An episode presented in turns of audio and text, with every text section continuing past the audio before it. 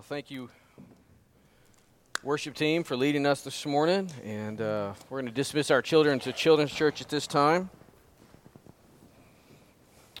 If all of our kiddos, three years through third grade, if you want to send them up here to the front, uh, looks like Denise and Cindy are here to, to receive them. Uh, otherwise, take your Bible and turn with me to Nehemiah chapter 2. Nehemiah chapter 2.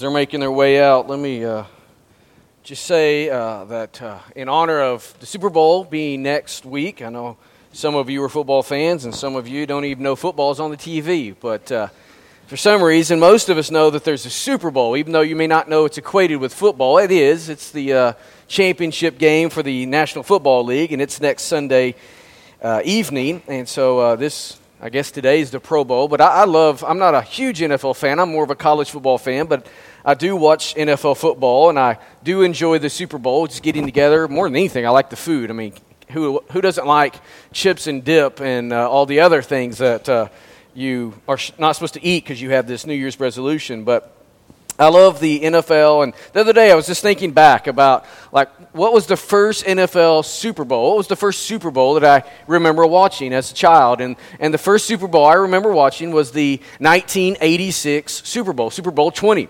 So that featured the 85 Bears, the uh, you know the they had the little chant, and uh, I forget what it's called, but uh, the Super Bowl Shuffle. That's what it was, and and they squared off against the New England Patriots and beat them 46 to 10. William Perry, Refrigerator Perry, uh, ran for a touchdown. He was the tackle, and just a phenomenal game. That's the first Super Bowl I ever remember watching, or I'm sure I watched others, but the first one that comes to mind. Uh, Walter Payton, Mike Singletary. In fact, I want to talk a little bit about Mike Singletary as we get started. Mike Singletary was one of the NFL, or is one of the NFL's all time greatest middle linebackers. I mean, he had those eyes. He was all over the field, phenomenal player. In fact, uh, uh his he was phenomenal at every facet of the game, and he's just a master defensive player. And his story didn't begin when he got to the NFL. His story began as a freshman in high school there at Worthing High School in Houston, Texas. He earned all state honors both as a guard and as a linebacker his freshman year of high school. So he had a storied high school career. Coach Grant Teaff uh, recognized his talent, offered him a scholarship to come play at Baylor. University. There at Baylor, he, he lettered all four years of his college career. In fact, he's arguably, if not solidified, as the greatest football player to ever play for Baylor University. In college, he recorded 97 tackles as a freshman. And then as a sophomore, 232 tackles is what he recorded that year. As a junior, he had 188 tackles. As a senior, he had 145 tackles. I mean, he was a phenomenal player. He was a two time winner of the Southwest Conference Player of the Year award. He was a two time consensus All American, and he was a two time recipient of the Davy O'Brien Memorial Trophy. Back when that trophy was not geared toward quarterbacks, it was geared toward the best player in the southwestern part of the United States. In 1981, when he was finished with college, he was drafted by the Chicago Bears in the second round as the 38th pick. He became a starter pretty quick into his rookie season, the seventh game of the year. He became a starter and went on to become uh, uh one of the members of the all rookie team that season. Played for 12, 12 years in the NFL and had an impressive career. During those 12 years, he amassed 1,488 tackles. He had seven interceptions, 12 fumble recoveries, and in that 12 year span of his career, he only missed two games.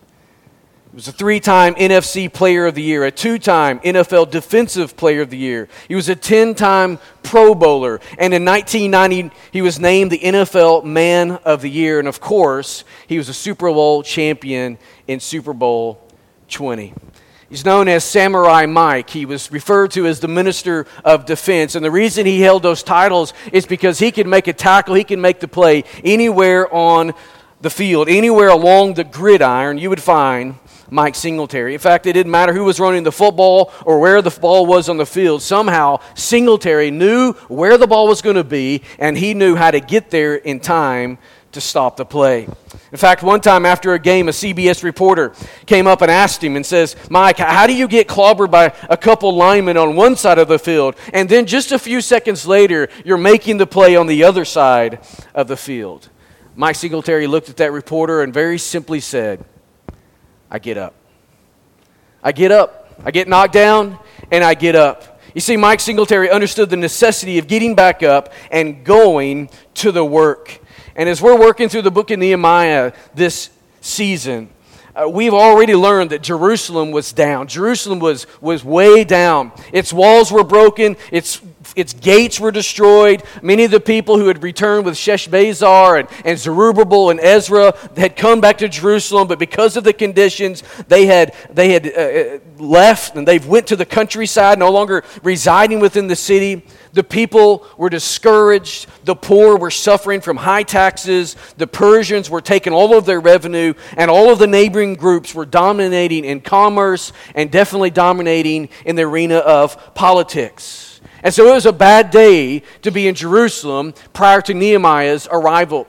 Nehemiah is in Susa. He's there in the, in the citadel, there with the king, King Artaxerxes. And as Hananiah and some other guys come and visit Susa, they give Nehemiah a report of the desperate situation back in Jerusalem. They tell uh, Nehemiah of the shameful state of both the city as well as the people. Nehemiah heard that report and immediately began to pray, immediately began to seek the face of God. He prayed, the Bible tells us, for four months, praying and waiting and seeking an opportunity to speak on behalf of the city before the king. And during those four months of prayer, as we learned last week, Nehemiah prepared. He got ready for what God was going to do. You see, Nehemiah believed that God would act. Nehemiah believed that God was going to be gracious toward his people in accordance with what his word had said. And so he persistently and he patiently prayed for God to move. His faith also led him to make those preparations, to think of all the things he's going to need, and, and to think this into the future. What is it going to take to make this city come back to life?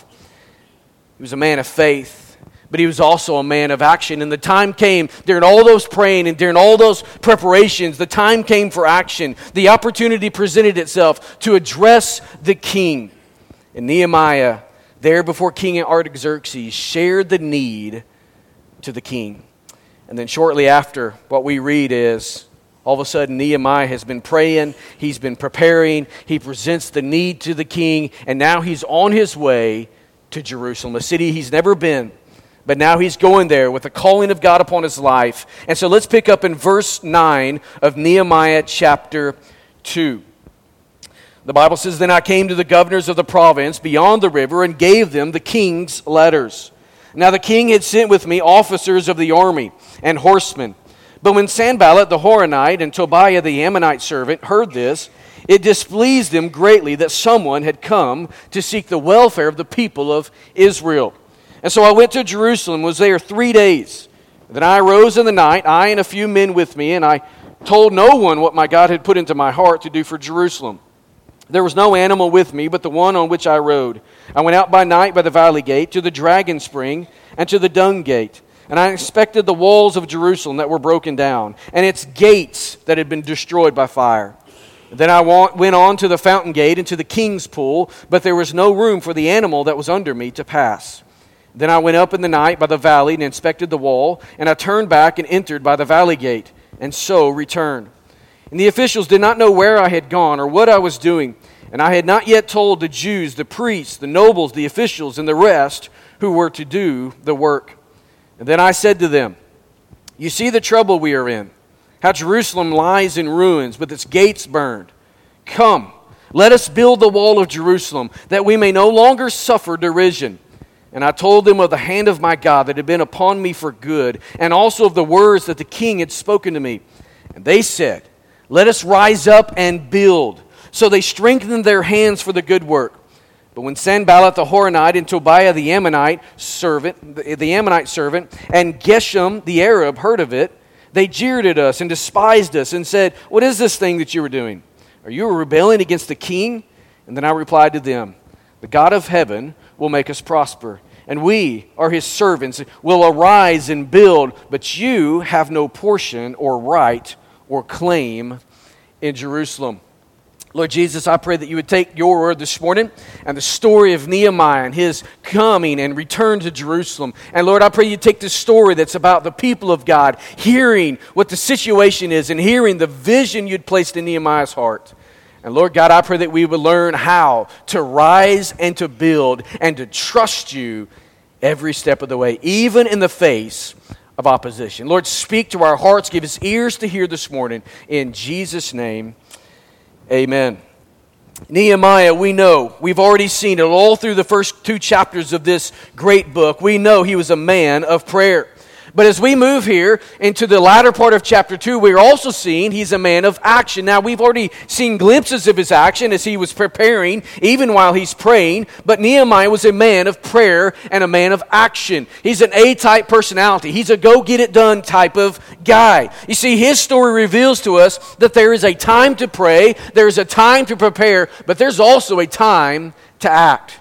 There's a time for everything in this life. We must pray, we must prepare, and we must go to the work. For Nehemiah and the Jews in Jerusalem, the time for them to get to the work had come. It was no longer a time just to pray. It's no longer a time just to prepare. Now it is a time to get to the work.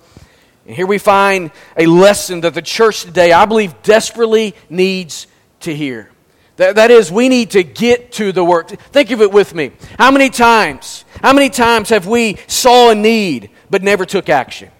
How many times do we see out there a need in our community, a need in our families, a need in our church, but we fail to take action? How many times do we pray, even in accordance with those needs? We see those needs perhaps, and we begin to pray, but for whatever reason, we're never moved to take action. How many times do we make preparations? We draw up plans to do something, but we never take the steps necessary to put it into action.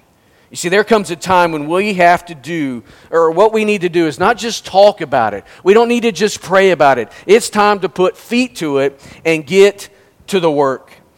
Proverbs 14 23 says this In all toil, or as the New American Standard says, in all labor there is profit but mere talk leads only to poverty. You see, we can talk about things until we're blue in the face. We can talk about things all day long, but until we begin to do those things, begin to do the work, it's nothing more than prayers and preparation, which is a good thing. But God doesn't lead us to just pray and to prepare. He's leading us to pray, prepare, so that we can go to the work. And that's what Nehemiah is exemplifying here for us in this passage. Nehemiah moved past the talking and the preparation to action. And he likewise is now moving the people of God, the Jews here back in Judah. He's moving them past the talking and past the preparation to action. I mean, I got to believe that as these Jews returned with, with Belshazzar, with Sheshbazzar and Zerubbabel and Ezra, there was a lot of times that they're sitting around drinking tea together and drinking beverages together and having small talk and chit chat and thinking about the glorious days back in the yesteryears, wondering and hoping for those years to come back. But they never took those actions. Nehemiah was saying, hey, boys, it's time to just not just prepare, but it's now time to act. You see, this wise and strong leader understood what was necessary to inspire the people to the work. And in this passage, I want to share with you four necessities to inspire people to the work. And then I'm going to bring some application. How does this apply to us? What are some implications for us today? And so, necessity number one see the need. We see here in this passage that Nehemiah helped the people see the need. We also see in this passage how Nehemiah himself needed to see the need. He needed to see the need. He had heard the reports, he had heard the bad stories, but he needed to see what it was all about. Back in Susa, Hananiah had shared that report. It inspired him to pray and to plan for four months in preparation. It inspired him to take some action and, and share before the king this need. But his eyes had not yet seen the shameful state of Jerusalem and of its people. And so imagine with me how gut wrenching it must have been for Nehemiah. He's there with his entourage, those soldiers and others traveling with him, and he begins to approach Jerusalem. It's up above him on the hillside, and he looks up there, this grand city uh, of what it once was, now lying in ruins. The greatest city on the face of the earth at one point in history is now lying in nothing but rubble. So, after a three day rest, it was now time for this leader to see with his own eyes what the great need was. Nehemiah records how he, he went out to, by the cover of night to inspect the walls and the gates of the city, but he told no one where he was going or what he was doing. You see, he saw with his own eyes that they were truly broken down, that the walls were broken down, the gates were burned with fire. This city of David, this city of the king, lay in shambles. This city that represented the nation built by God Himself lay in ruins. Nehemiah saw that the walls and the gates of Jerusalem had to be rebuilt, not simply to, de- to defend the fortifications and, and to boost the economy of this city. No, he understood and he saw with his own eyes that the city walls must be rebuilt in order to exalt the name of God we've been singing about this morning, all about the glory of God and the name of God. And one of the ways that for these Jews to exalt and magnify God was to have this grand city as a testimony to the glory of Almighty God. You see, in that day, in that, that worship setting, the Shekinah glory, the presence of God existed and manifested itself there in the temple. And so the city bore the glory of God, and yet the glory of God had been diminished from humans' perspective. As they looked upon the city, the surrounding nations would have said either two things have happened here. Either the God of Israel no longer has the power to protect and to bless the people that he says are his, or God has forsaken them. Neither one of those was true. God is the God of all. He is the King of kings, the Lord of lords. He is the master over everyone. He has already demonstrated how he has authority and sovereignty over the greatest king on earth at this point with King Artaxerxes. He's also the God that the scripture testifies that will never leave us nor forsake us. The reason Jerusalem lay in ruin and in shambles was not because of God's glory or God's inability, it was because of the sin of the people of God. Now, after this judgment of 70 years, it's time to rebuild rebuild the city and to exalt the name of God once again. So, the glory of God here for Nehemiah was what was at stake in this enterprise. It wasn't Jerusalem's welfare, it was the glory of God. Seeing the need inspired he and the people to the work. I mean, he says here, when he begins to speak to the people, he says, Come, let us build a wall, there in verse 17, that we may no longer suffer derision, that we may no longer suffer disgrace. It was a disgrace for them as the people of God, the one true God, for the city to lie in ruin. We must see the need. Second necessity we see here is to catch the vision. In verses 17 and 18, Nehemiah begins to share the vision that God had placed within his own heart he speaks to the people. Now, we don't know the audience and, or the makeup of the audience that he spoke of here. We're not sure if it was the large assembly of all the citizens or if it was just the rulers and the nobles and the uh, heads of the tribes. We don't know, but at some point, surely, he spoke to everybody because the work was going to be done by everyone. What we do know is that Nehemiah, when he did speak to the people, appealed to both their national as well as their spiritual heritage. See, the critical issues were not safety and security. As I just said, it was about all honor and respect. It was about the glory of Almighty God. And the shambles of Jerusalem reflected badly upon their religious faith. Nehemiah also in these verses laid out the plan to reverse this shameful state. He said to them, Come, let us build. Let us build the wall of Jerusalem See, the way to exalt the name of God among these pagan peoples that they lived within was to rebuild the walls of the city. And in addition to the plan, he told them all that God had been doing for the last several months. So he's casting the vision. He says, We got to rebuild the walls it's important to rebuild the walls, but not only should we rebuild the walls, but this is something God's placed in my own heart. It's not something I came up with. And here's proof God has done this and this and this. And He shows them all the things that God has already been orchestrating to bring Him to this point. He cast the vision. And as a result, the people caught the vision. And they, with one voice, said, Let us rise and build. Let us rise up and build. The second or the third necessity we see in this not only see the need and catch the vision, but if we're going to inspire people to the work, they need to understand, we need to understand to expect some opposition. We need to expect some opposition. We see this in verse 10 as well as in verse 19. There in verse 10, when Nehemiah is traveling back to Judah, He's got his entourage with him. He's asked for these letters from the king because he understands he needs letters to give him safe passage as well as resources when he gets there. And so, as he nears the land of Judah, he presents the papers to the officials in order to gain this safe passage. And all of a sudden, the news of what Nehemiah is there to do begins to travel amongst the leadership of the Persian Empire. The Bible tells us that two men, Sanballat the Horonite and Tobiah the Ammonite servant, were very greatly displeased at the news. They didn't like the fact that this man had come back to seek the welfare of the Jewish people. Now, Sanballat was, a, was the governor of Samaria, and we're not quite sure who Tobiah was or what his role was. Perhaps he was a, an associate of Sanballat. Perhaps he was a governor of a neighboring uh, area of, of, of the land there. But we know this that these two leaders didn't like the fact that Nehemiah had come because they saw him, number one, as a threat to their political power. Number two, also, that he could lead the people of Jerusalem into some sort of rebellion that would cause a threat to the whole system. And so, as the Jews moved toward the work, as we move now from verse 10 to verse 19, we see that as they're moving toward the work of rebuilding the walls and gates, the number of their opponents begins to increase. Now it's no longer Sanballat and Tobiah. A man by the name of Geshem joins them. Geshem was a, wasn't a Persian official. He was actually the king of Kedar. This is a, a very expansive area from northern Arabia all the way over to the borders of Egypt. And perhaps he joined the mocking and the ridiculing with Sanballat and Tobiah because he didn't like another political player on the playing field.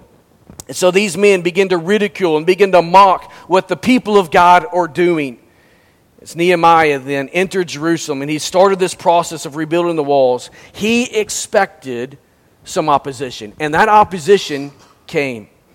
Nehemiah expected opposition. Now, I believe that's the reason he doesn't tell anybody right off the bat. He kind of incognito shows up and no one knows why he's there. He's got this entourage. He goes out at night, doesn't tell people where he's going or what he's looking at. He expected opposition. He knew that even within the community of the Jews, there would be differing opinions of what should happen. Some might even work against him. He, he, though, understood his job. He was clear on the objective, and he recognized that it wasn't just about rebuilding walls and gates. You see, I believe Nehemiah understood something we need to understand today, and that is he was doing a spiritual work. And anytime you engage in the spiritual, anytime you engage in the work of God, you need to expect uh, some level of opposition from our enemy. You see, most work for God, what it does is it thrusts you into the arena of conflict. One of the reasons we commission our mission teams as we send them out on short term missions is because we know they're going to do the work of God in a foreign land. And so we need to pray God's protection, God's provision. God would lead them and guide them and walk with them every single step of the way because there's an enemy out there that doesn't want them to succeed in what they're seeking to do. He doesn't want them to succeed in the mission. The same is true for anything that we would do around here. When we're working for God, it thrusts us into the arena of conflict, spiritual conflict, the enemy, the devil, is always on the alert. He's always ready to destroy any undertaking which would glorify the Lord or help others. We need to expect opposition. A fourth necessity to inspire people to the work is to rest in God's provision. Yeah, we need to expect opposition, but we have someone greater than our opposition. And Nehemiah exemplifies that. He rested in the provision of God. See, here in the face of opposition, in the face of doubt, Nehemiah, what does he do? He faiths in to the Lord. He believes and he trusts. Sanballat, Tobiah, and Geshem come to him and they say, What are you doing? Are you trying to lead a rebellion? See, what they're doing is they're reminding him of what had happened just a few years earlier when Ezra was rebuilding the temple and trying to rebuild the walls.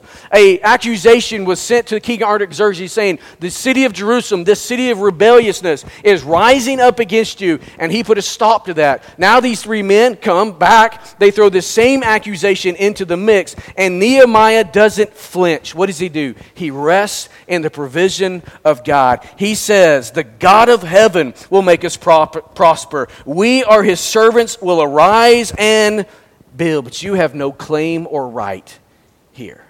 Take your accusations, take your doubt, and hit the road, Jack. He rested in the provision of God.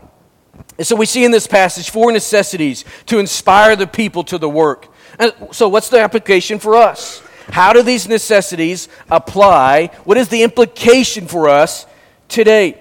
Well, I believe they're applicable in every facet, every realm of our lives. I mean, every realm. If God's beginning to, to work within your heart, calling you to, to some task, to some sort of mission, to some sort of whatever, these four things are there. You need to see the need, you need to catch the vision, you need to understand that there's going to be some level of opposition, but rest in the providence and in the provision of Almighty God.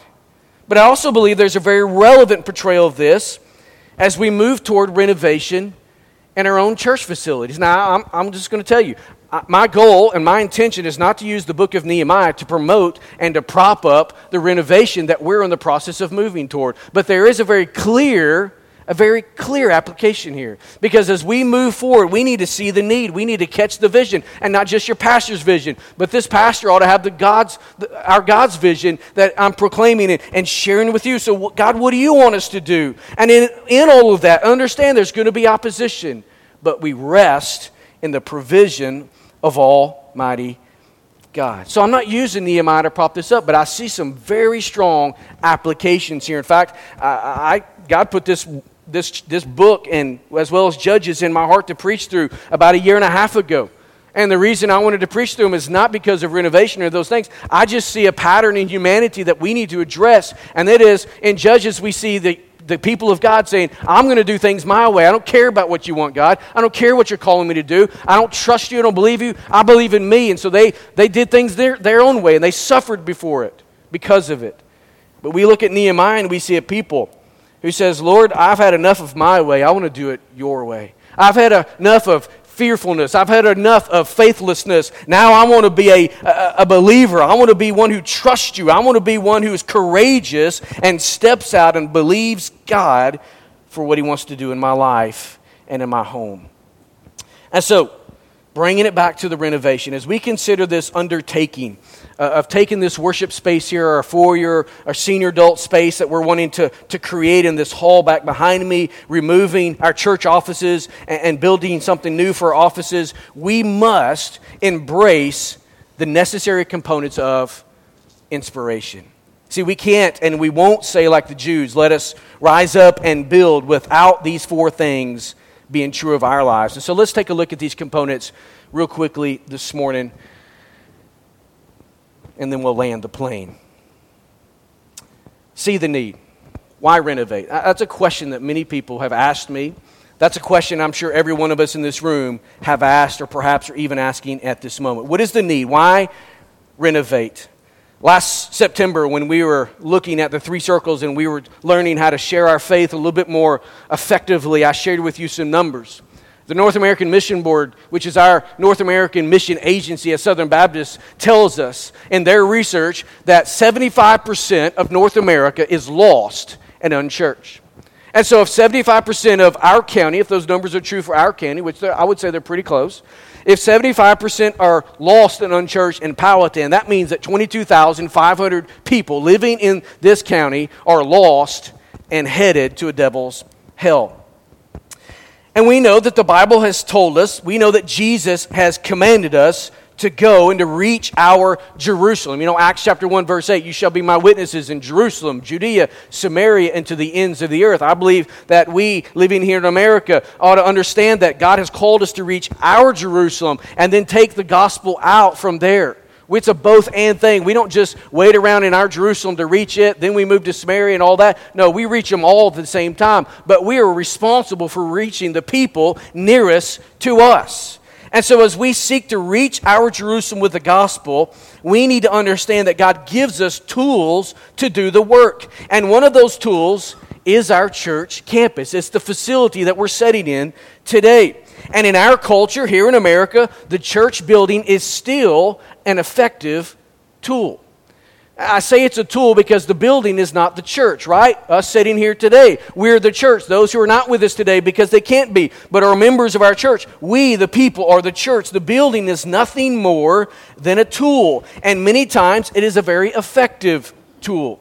So, as we're out sharing our faith with people, as we're out seeking to make disciples in our community and inviting them to come and to worship with us and learn more about Jesus here in our worship settings, in our small group settings, we need to make sure that we have a tool that helps them have a very strong, gospel centered, missional experience. And so, as a church, then, it's imperative that we constantly keep our facilities current and clean. Current and clean. I mean, how many of you want to go and sit down in a place of business, whatever that business may mean, just say restaurant, if it's not current and clean? I remember one time I, uh, we had just moved to Alabama. I was the pastor at First Baptist there in Sheffield. So people took us to, to lunch after the Sunday service. It might have been my first Sunday. We're sitting down at this, this Mexican restaurant place, and I love Hispanic food. And, and so I was ready, man. I was digging in. And all of a sudden, I, as I, we're sitting in this booth, I look over, and there is a roach running up the wall. You know how many times I ate at that place after that? Very few. Only when somebody said, hey, man, why don't you go with me to this place? And I'd be like, all right you know, I'd kind of choke it in and hope. I'd be like I was on the mission field. Lord, if I can get it down, you keep it in, right? Current and clean.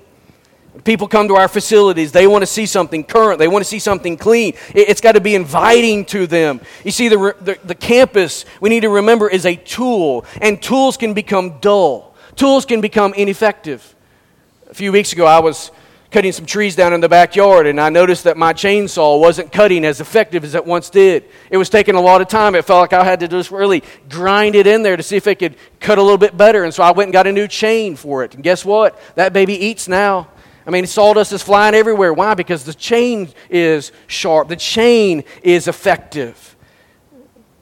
The idea of an axe carries the same sort of picture. I mean, you can swing the axe harder and harder, but you'll get better results if you sharpen the axe. Ecclesiastes 10:10 says, "If the iron is blunt and one does not sharpen the edge, he must use more strength, but wisdom helps one to, to succeed." So we've renovated in the last year or so our children's space and updated our parking lot situation. And by renovating our worship center, by changing up and making our senior adult class space a little bit more useful, what we're doing is further sharpening this tool so that we can be more effective in reaching our community with Christ. But hear me this morning. I'm not saying we, we embrace some sort of come and see type mentality. No, the gospel tells us to go and tell, but we're to go and tell and bring others back with us. And we want them to find a place that is welcoming because it's, it's current and because it's clean.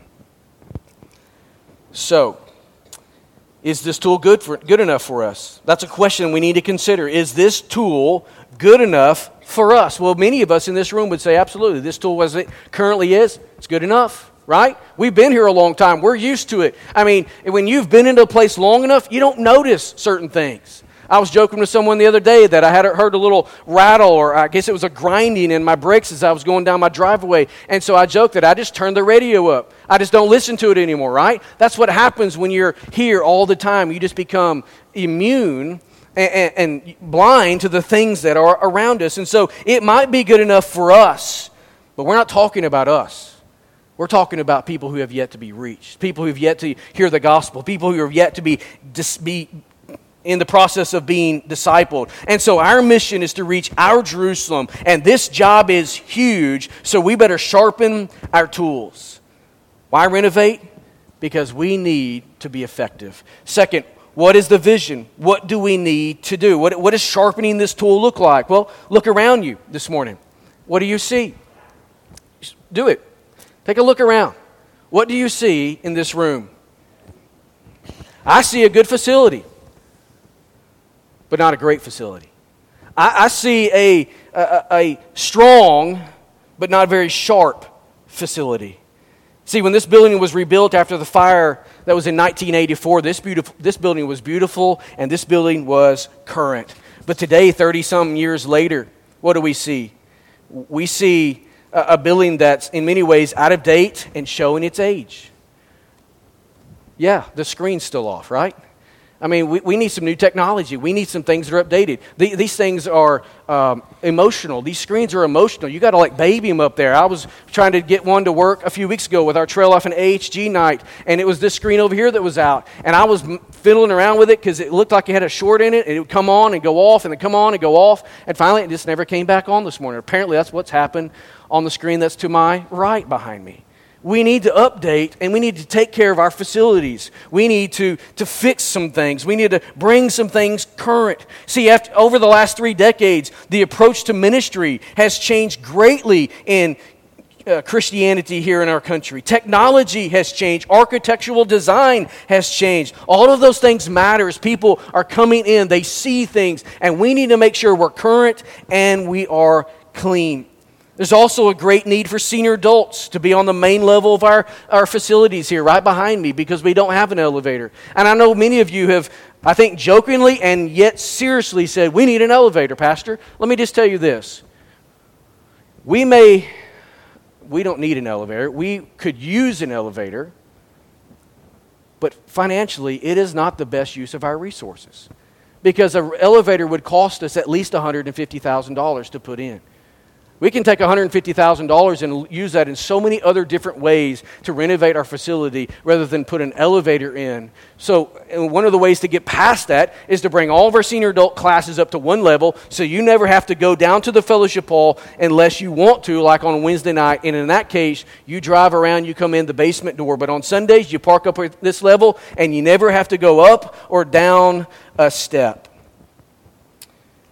So that's a great need. And so this renovation, in this renovation, we're going to update our worship center. We're going to update our foyer. We're going to relocate those senior adult classes to the main floor behind me, which means we got to move our offices out. So that means we will build a new office building. That's the vision. That's the need. Who's going to oppose this? Please don't raise your hand. or maybe we should all raise our hand. See, as we understand the need and as we catch the vision for renovating, we need to remember that there will be some level of opposition from every one of us. I mean, even right now, there, there are some, I'm sure, saying to themselves, we don't need that. The building's fine. Why are you saying that statement? Why are you making that statement? Because it's fine for you. You're not thinking about those who have yet to come. See, the, the, the, problem we run in this is that we put our desires and our emotions and our attachments and, and, and what we want into a project. I, have been serving for the last several months on the, the committee for our school system to redraw the lines for our elementary schools. You know, it's a big deal. And so we had our last meeting the other night. I'm not going to give you the results of it, but uh, as we were reading through all the comments that came up, came in through the school board's website in relation to this, every one of them was personal. Well, I shouldn't say everyone. Some of them had rationale, and they were saying, "Hey, good job. Understand your job's hard. Uh, we're in it no matter what you decide." But many of them, 90 plus percent of the responses, was all personal.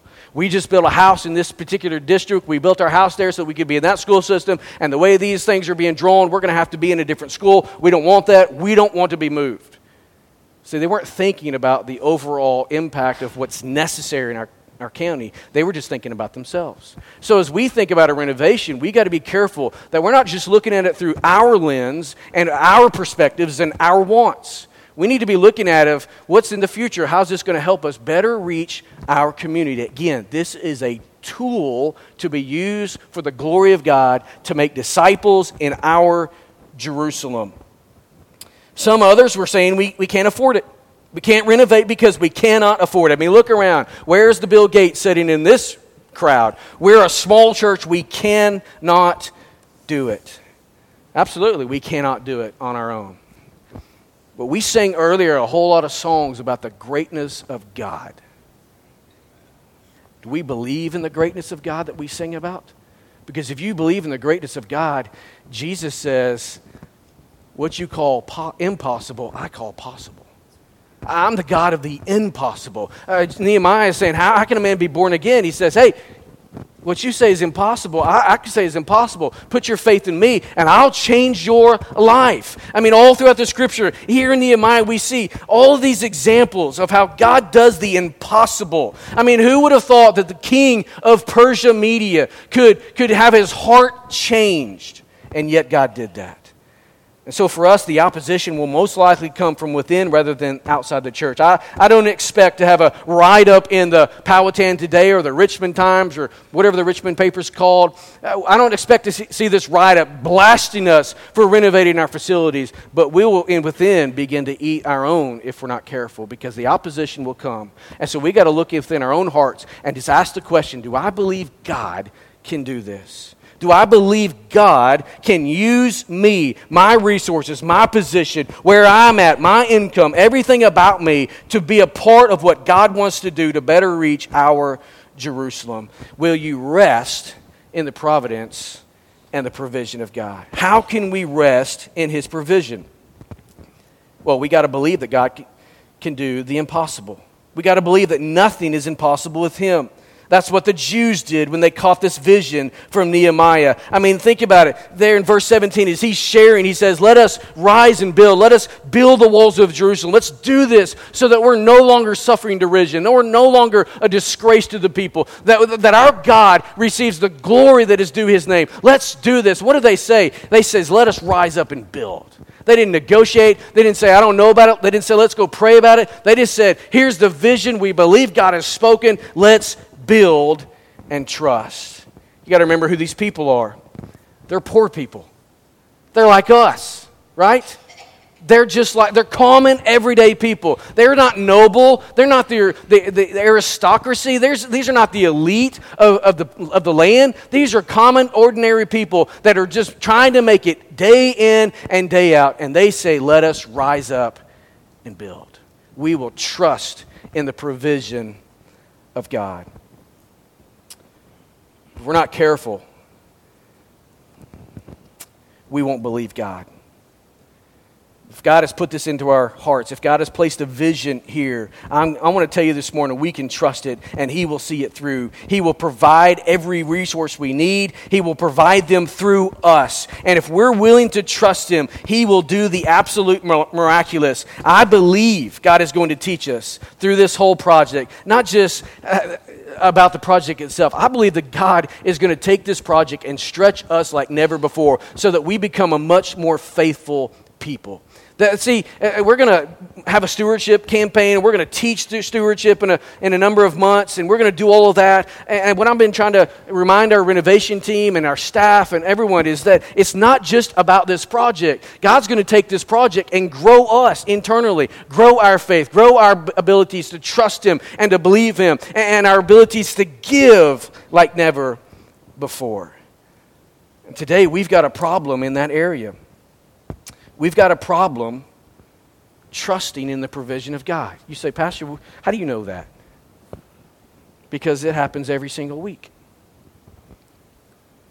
And right now, you're saying, I don't know if I could ever give above what I give to this project because I, I just don't see the ways to do it. Well, the problem is, is you're more than likely, there's a good chance, you're not even given the biblical tithe right now. I had our finance department, uh, I gave them some, uh, some things to run uh, after today, this, so this next week.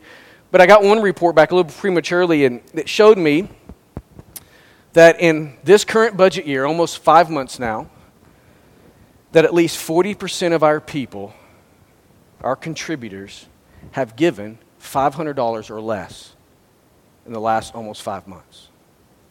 It could be as high as 57% of our contributors. You, so you look at those numbers from my perspective, you're like, whoa, we're about to enter into this renovation project that's not going to be cheap. And, and here's almost a half, if not more than half of our contributors are not even tithing. You say, how do you know you're not tithing? Well, if you, let's just say you're on Social Security and you bring in a 1000 a month or 1200 a month, that's at least $500 that you should have been given in this last five months. And so the average person has been giving $250 in this last five months in those numbers that I just shared. And so that tells me there's a strong percentage of our contributors, our people, you sitting here this morning, that are not tithing.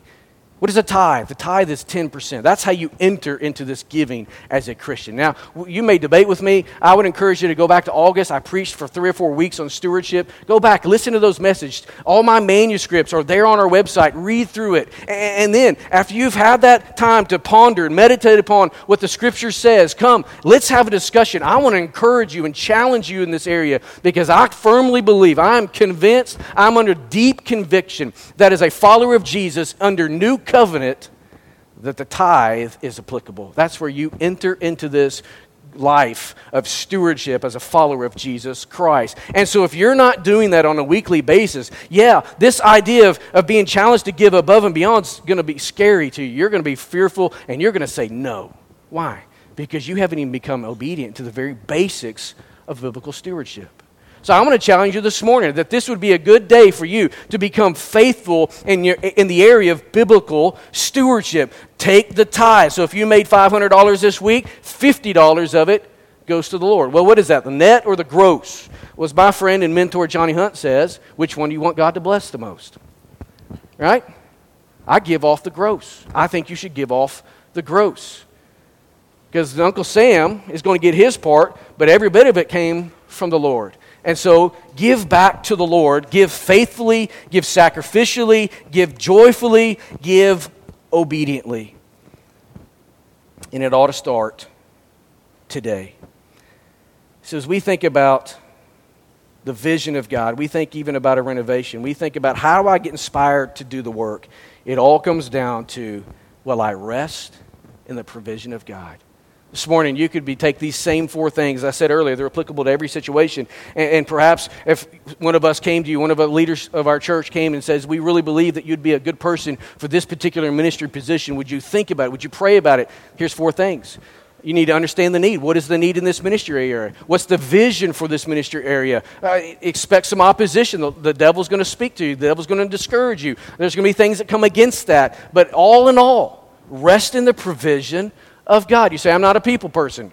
Your pastor's probably not very good of a people person, right? If you get to know me very much, you know that I'm a little bit introverted. But God just, His provision's always there, gives me what I need at the time that I need it. So we see here in the story of Nehemiah a story of resolution. It's a story of direction because it's a story of living for the purposes of God. Nehemiah didn't live for himself. The people here that he's leading, they didn't live for themselves. After Nehemiah had surveyed this wall and determined the repairs needed, what did he do? He went and gathered the people and he said, Come, let us build the wall of Jerusalem that we may no longer suffer derision. We know that for years the people had languished, overwhelmed by foreign domination. They were uncertain about what to do next. But Nehemiah arrives upon the scene with a clear goal in view and one that fit the greater designs of God. And as a result, the people replied, Let us rise up and build. And what did they do? They went to the work. They went to the work. We must do the same. We must dare to survey the conditions around us, not with the intent of criticizing, but with the resolve to rebuild. This morning, church, we need to rebuild the walls of stewardship within our church. This morning, we need to rebuild the walls of evangelism in our church. Not only should, be, should you be a steward of, of the numerical financial resources, but man, be a steward of the gospel that Jesus has given to you. Some of you have not shared the gospel one time in your whole Christian life. We need to rebuild the walls of evangelism, and we need to rebuild our walls here in the church. So let's, this morning, let's prepare our hearts we're going to stand and sing in just a moment. And as I said earlier, today is the day that these things need to start in all of our lives. We need to declare our dependence upon Almighty God. As we sing earlier about His great name and His great grandeur, and we sing about His glory, do we really believe that? How dare us trust the Lord with our eternity? We trust the Lord to remove our sins from us how dare us not trust Him with just a little bit of financial resources? Will you trust Him today? Even as we move to an invitation and, and, an offering, will you trust Him with your finances? Will you trust Him with your salvation? Will you trust Him in the area of sharing the gospel? Will you trust Him in the area of serving and all the things that God may be leading you to do personally? Will you trust Him? And so, would you stand with me? And let's pray and ask the Lord to continue to speak to our hearts And then we're going to sing a song of response. And as we sing this song of response, this front section up here is open. It's an altar for you. If you want to come and just get on your knees and pray, maybe you want to call somebody up here with you, maybe you need me to pray with you. Perhaps this morning, as Nick was sharing with us, how there's a great need in some lives for them to be saved. Perhaps this morning you realize that you're nothing but religious, but you've never come to a saving knowledge of Jesus Christ in your life. This morning, as we sing, this is a time for you to respond. I want to encourage you to come forward. I want to encourage you to be obedient. I want to encourage you to do what God is leading you to do. Lord Jesus, I praise you this morning that you are a God who can do the impossible. All throughout Scripture, we see this testified. God, we see you doing amazing things. We see you in, the face of opposition, splitting the Red Sea, and the people of God walking on dry ground. God, we see you in the moments where there seems to be no resources, no food, no water, and all of a sudden the quails of heaven come in and the rock splits open and there's bountiful, plentiful food and water. God, I thank you that in Scripture we see that there's no hope because of our sin. And that we are dead in our trespasses and sin. We are cut off from God. We are on our way to a devil's hell. And then there is God who steps in our way and takes our place.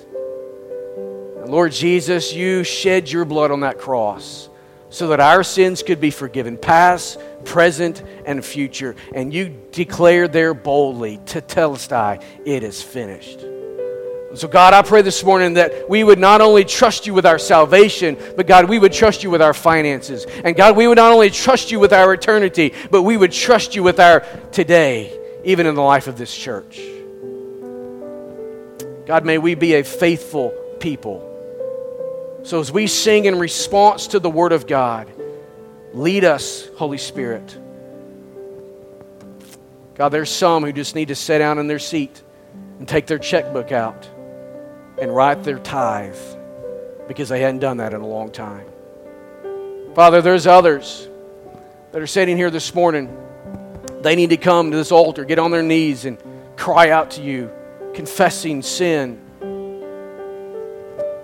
There's others, Lord, that perhaps they need to ask you to become the Lord and Savior of their life. So, God, speak into our hearts. Give us ears to hear. God, remove any opposition that would lead us away from the decisions you're leading us to make and help us to be faithful and obedient. We pray in the name of Jesus. Amen.